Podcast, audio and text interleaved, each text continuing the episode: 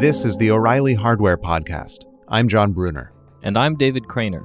It's never been easier to go from idea to digital design to physical product. The new hardware movement is radically changing the way that technology in the world around us is being conceived, built, and connected. This podcast brings you the new generation of hardware creators who work across the boundary between digital and physical. They're designers, engineers, scientists, artists, and business people. For more information on the new hardware movement and the resources you need to become a full-stack hardware creator, visit o'reilly.com/hardware. And if you'd like to send in a question for us to discuss on the show, email us at hardware at o'reilly.com. All right, we're here today with Sanjit Biswas, who is the founder of Samsara, which is a new industrial sensor company. Great. Thanks for having me. Yeah, great to have you on the show. So tell us about what you're doing. So, as you said, we're building industrial sensors. Uh, we're actually building sensor systems. So, everything from the sensors themselves to the gateways that relay the information back to the internet and the web service that ties it all together, helps you visualize, analyze the data, that sort of thing. End to end. End to end. That's right. So, what's the core challenge that you're up against? What is it that you're solving that, that hasn't been solved by, you know, half a century of, of industrial sensors that are connected to things? Yeah, that's a great question. So, in general, a lot of folks have deployed connected sensors. A lot of those systems are antiquated and are kind of inflexible. So if you wanted to run a factory, it would be great for your control system. You could make sure that if there's a safety problem, you could stop the assembly line. Mm-hmm. But if you wanted to measure the flow and the pressure in a bunch of pipes or uh, measure energy consumption and see graphs of that, compare them site versus site, or have an API to them, that's where those systems tend not to work. Um, so what we're trying to do is build a more modern system that's very easy to deploy that works essentially out of the box. So as we think about these retrofit environments, you can just drop these products in, and you don't need to be a programmer necessarily. You could be an operations director uh, who just wants the data. Maybe he has some questions he's wanted to answer for years, um, and he or she can just pop them in, right? And so that's the experience we're going for. And the challenge is making it all work, right? So you need to think about a wide variety of environments, uh, figure out connectivity,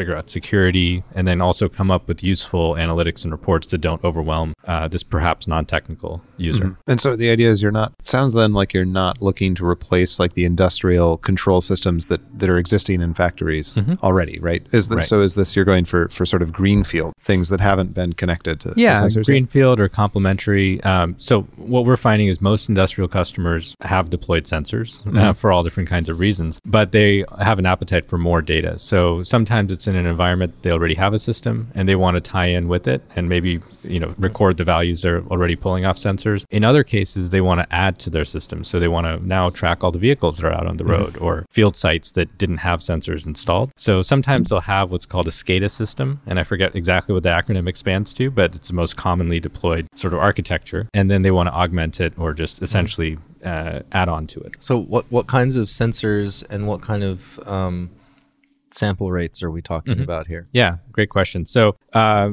a few different types of sensors. The, the simplest one is a temperature and humidity and shock sensor. So, for perishable goods, if you wanted to essentially understand uh, in the supply chain, are things being kept refrigerated? Are they being moved around at the right times? All that kind of stuff. We give that visibility to the uh, end user. That frequency is on the order of every few seconds. So it's not microseconds or milliseconds. It's, you know, every couple of seconds we'll measure the temperature and show you a graph of that. Uh, we also have other sensors that can uh, tie into vehicles. So if it's a car, light truck, or even a heavy truck like a big rig, we tie into the diagnostic port, pull all that telemetry off, and we can tell you service states, fuel levels, all that kind of stuff. And then we have a third kind of sensor that ties into existing industrial systems. So that could be energy monitors, pressure transducers, flow meters, that sort of thing. So, the form factor for your products is. Uh, well, there's two different components. There's the sensors themselves. They tend to be small, size of a matchbox kind of thing. And then we have a gateway, which is a little bit bigger, um, about the size of a deck of cards, and uh, then the web service. So the form factor kind of varies, I guess, depending on the application. I see. And so, so many cer- many sensors can be associated with a single gateway. And That's then the exactly gateway. right. And then does the gateway connect via like Wi-Fi or cellular or? Uh, our gateway actually does both. So we have uh, cellular and Wi Fi built into the product. And the cellular is designed to work out of the box, sort of like an Amazon Kindle. Uh, and we've got a contract that is pre-provisioned. It just kind of plugs in and works. So you can put it in the basement, you can put it in your walk-in fridge, you can put it in your shipping containers, you can put it attached to your industrial equipment. Mhm. You can do literally whatever you want to it. Yeah, and it also works on the road. And so a lot of what we're hearing from our early customers are that they want um, mobile sensing as well as static Mhm. sensing. Yeah. So is this a case that you still have to make to to anyone that they should have sensors on their things, or is that just sort of accepted uh, wisdom now in, in industry? I think it's definitely more of the latter these days, um, especially the kind of big data movement. I think opened people's eyes to actually having this information is incredibly valuable. Now it's one, uh, it's a conversation more along the lines of, well, how do we get the data?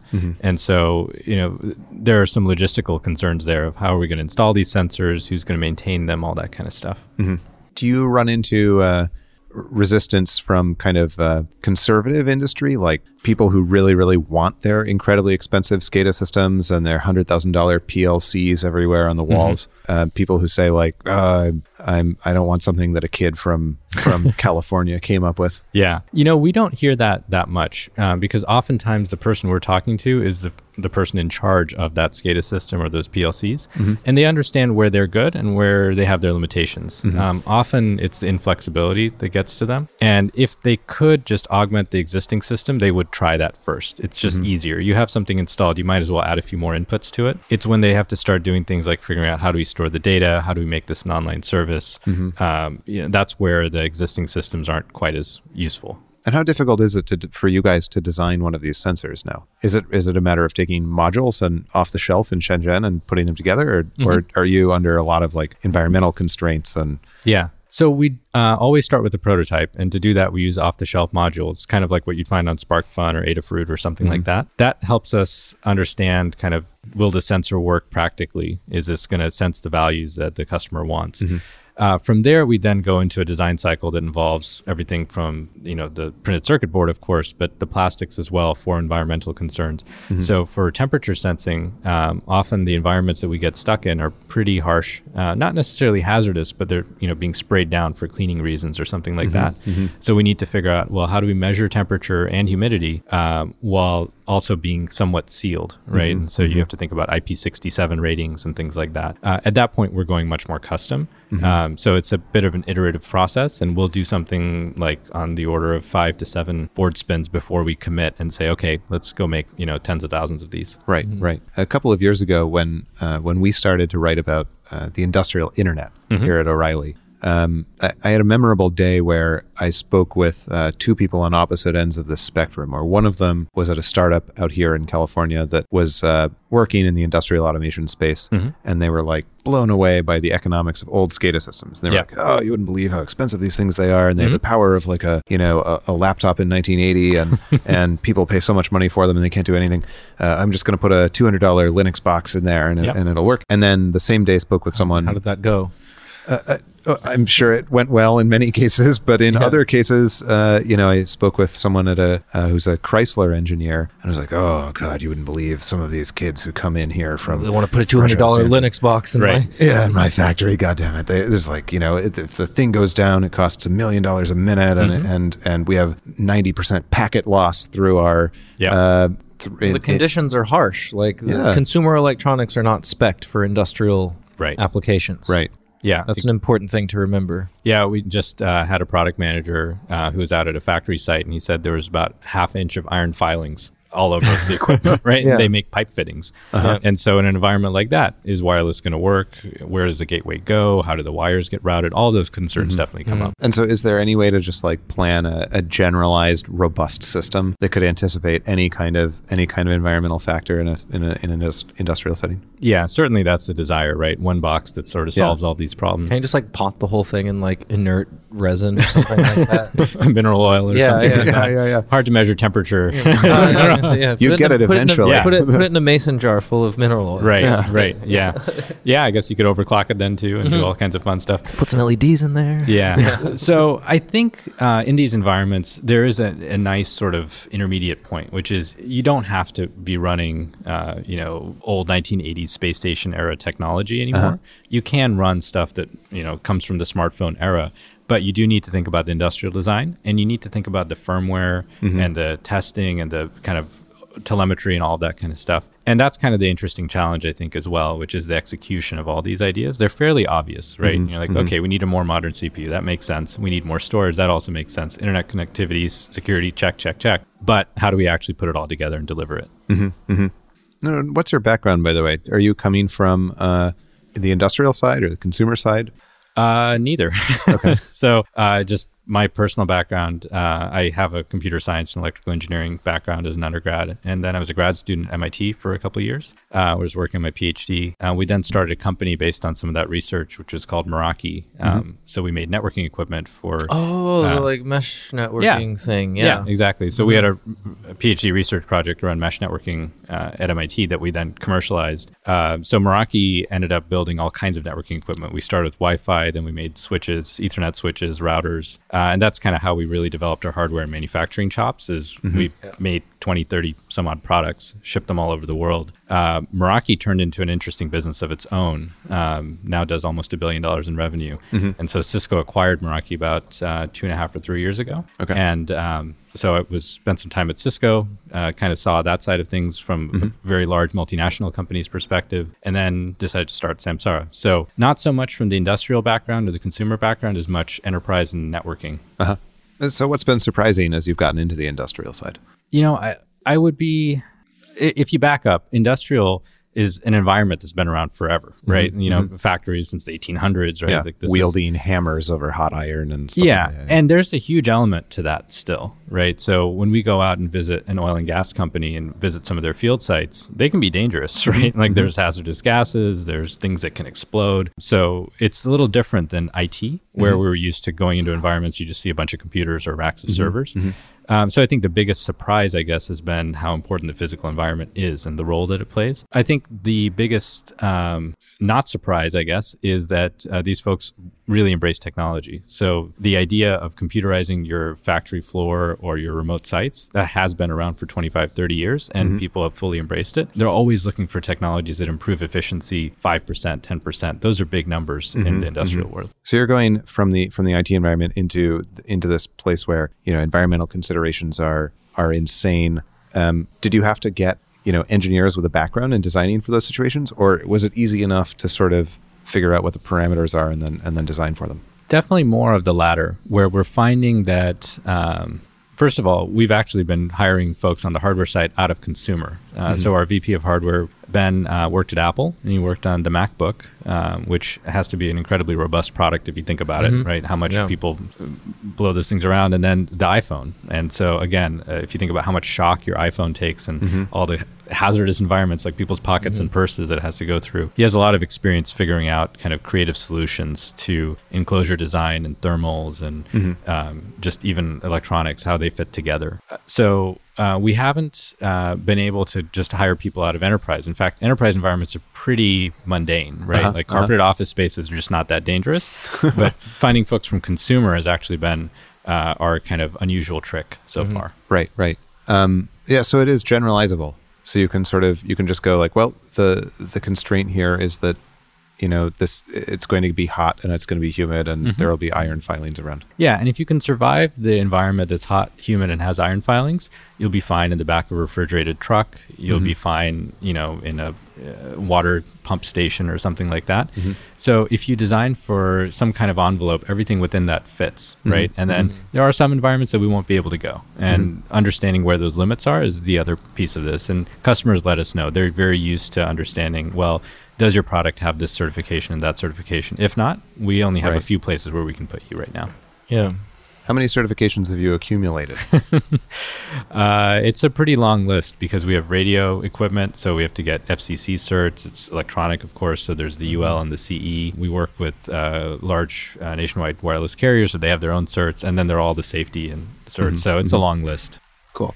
Shall we go into tools? Yeah. Let's do tools. All right. Sure. Sometimes we do a segment called tools, which is about what kind of tools do you like? You know, be, be, being an engineer who's who's working Mhm. on a on a very relevant and, and current project. Mhm. You know, I imagine hopefully there's some listeners out there who are interested in, in working on similar things or, you know, possibly working with your stuff or anything. But like Right. what what do you like to use? Like when you're sitting down to do some some engineering work to design IoT sensors. Mhm. Like what do you use for layout? What do you use for like design? How do you fab your enclosures? Like, just like what kind of tools do you like? Yeah. So, um, as you might imagine, we have a pretty uh, tall stack of tools, right? So, we're making everything from plastics. We'll use SolidWorks for that. Uh, the board design we do in Eagle. Um, and we try to actually keep it as simple as possible. So, if possible, we'll try to do a two layer board. And mm-hmm. oftentimes you can't pull that off anymore. Things are just a little too complicated. So, we'll do a four layer. Uh, but what we want to do really is align with kind of the bulk or the commodity uh, folks that are out there that are building you know tons and tons of circuit boards so we can get quick turn fabrication done. And that for us is a huge deal is um, how can we prototype things very very quickly? Uh, and oftentimes you can't do it in your office or in your garage yeah. right? Um, you know these surface mount components are just too small right? Like you know so you, you guys go out for assembly usually because yes this is the thing that we're seeing you know in people who are doing mm-hmm. hardware startups and hardware development at home or whatever is yeah. the quantity sort of one is okay to make, but sort of the quantity of like 10 to 100 is really can be difficult. Yeah, and getting the yield to a point that mm-hmm. you're comfortable, you know, deploying 100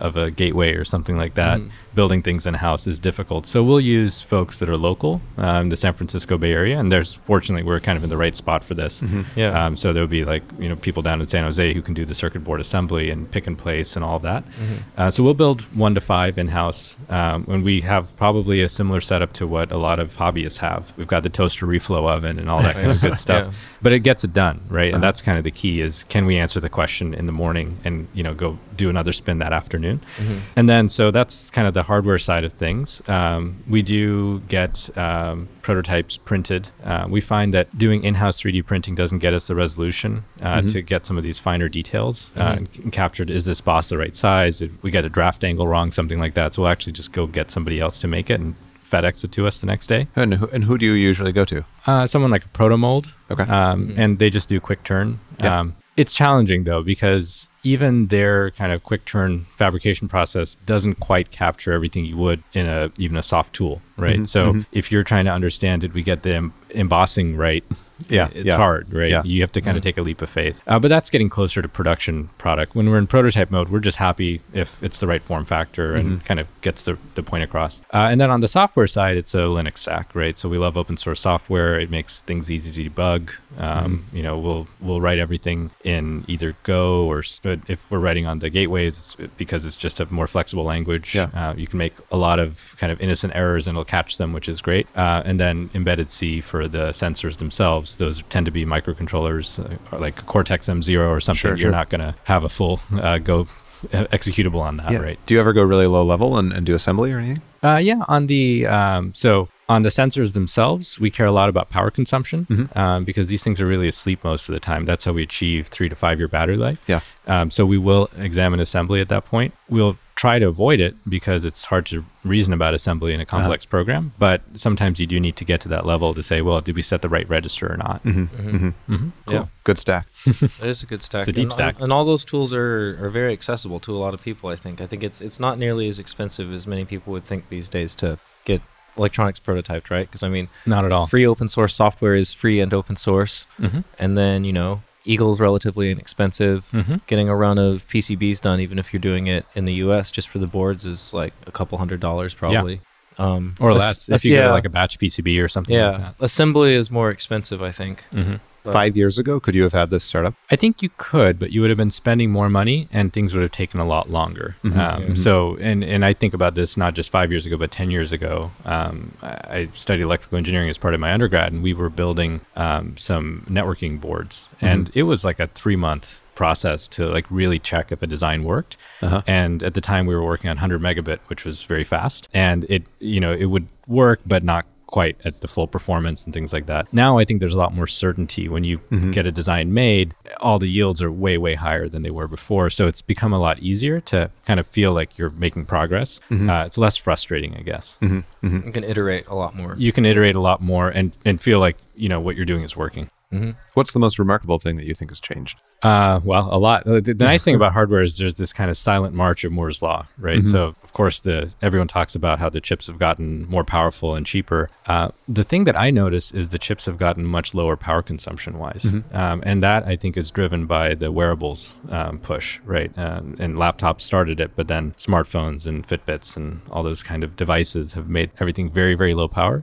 Mm-hmm. So, if we think about the power consumption of uh, your Fitbit, you can get it way down, right into Mm-hmm. like the microwatt range when it's sleeping. And that wasn't possible before. The leakage current was actually what got you, right? Hmm. So even if you just put the device to sleep, it's using one milliamp, which really adds Right. up, That's right? a lot. Yeah. Yeah. Yeah, the, I mean that that transformation is the thing that we focus on here.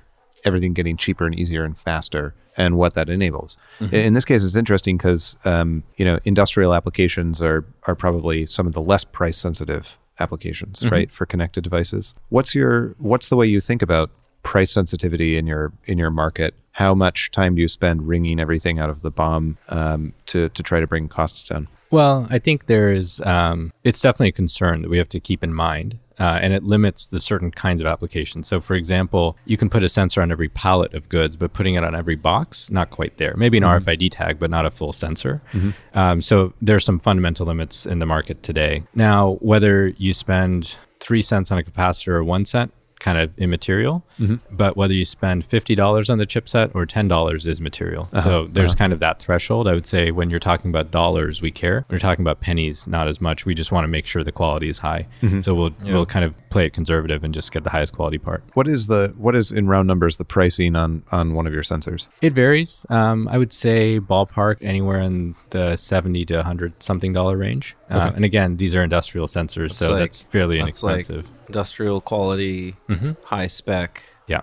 specially designed for application, low volume, Mm-hmm. and also lots of certifications. Right. That's a yeah. pretty yeah, that's a pretty Yeah. reasonable price for those things. Yeah, exactly. And that's kind of how we think about it is we're not trying to lead with price, but it needs to be a reasonable price so you can deploy it at scale. Because most Yeah. of our customers are thinking about, well, how do I how would I put, you know, 100 or 1000 or 10,000 of these out there? Yeah, there are people who haven't already put these sensors in place under the, the existing price structure of like old school industrial automation systems. Right. And our kind of rough goal that we had in mind is as we think about the system cost. So if you were to try to spec out, I want to monitor 300 pump stations mm-hmm. and how much is it going to cost me under a traditional, you know, system versus what we're providing. We wanted to go for something like a 5 or a 10x mm-hmm. reduction um, just to make it possible to start deploying in environments that weren't previously being covered by sensors. Mm-hmm. And the philosophy here is that we believe the market is much bigger than 10 times what's already out there. Right, um, right. If we bring the cost down, hopefully we open that market up. Right. I mean, there's a lot of like mid scale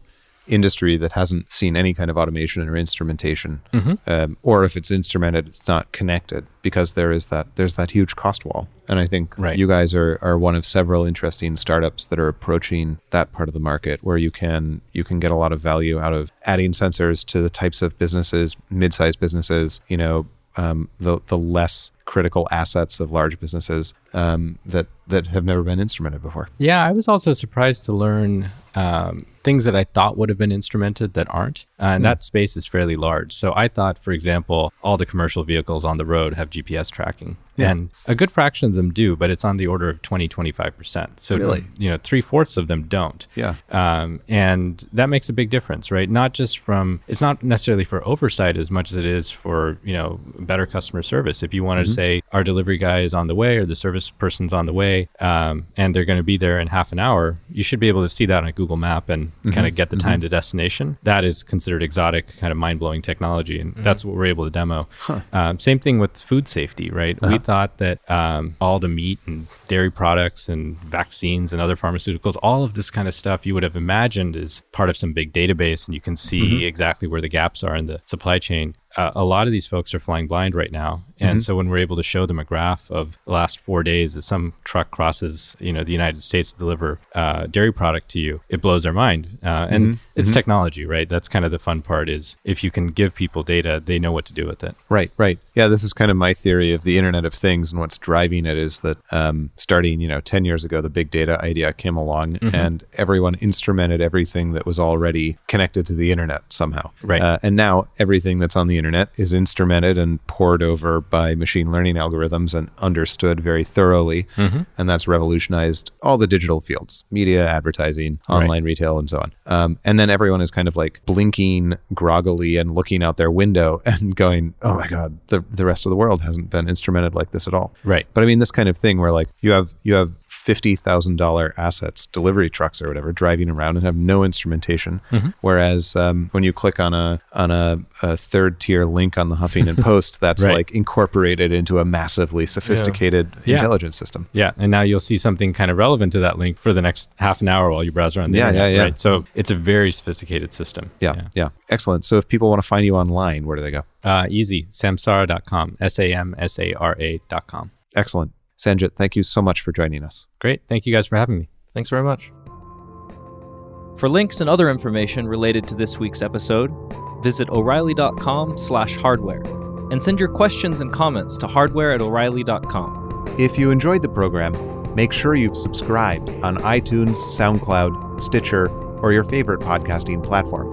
And if you really enjoyed it, consider leaving us a review. Until next time, I'm David Cranor. And I'm Jon Bruner.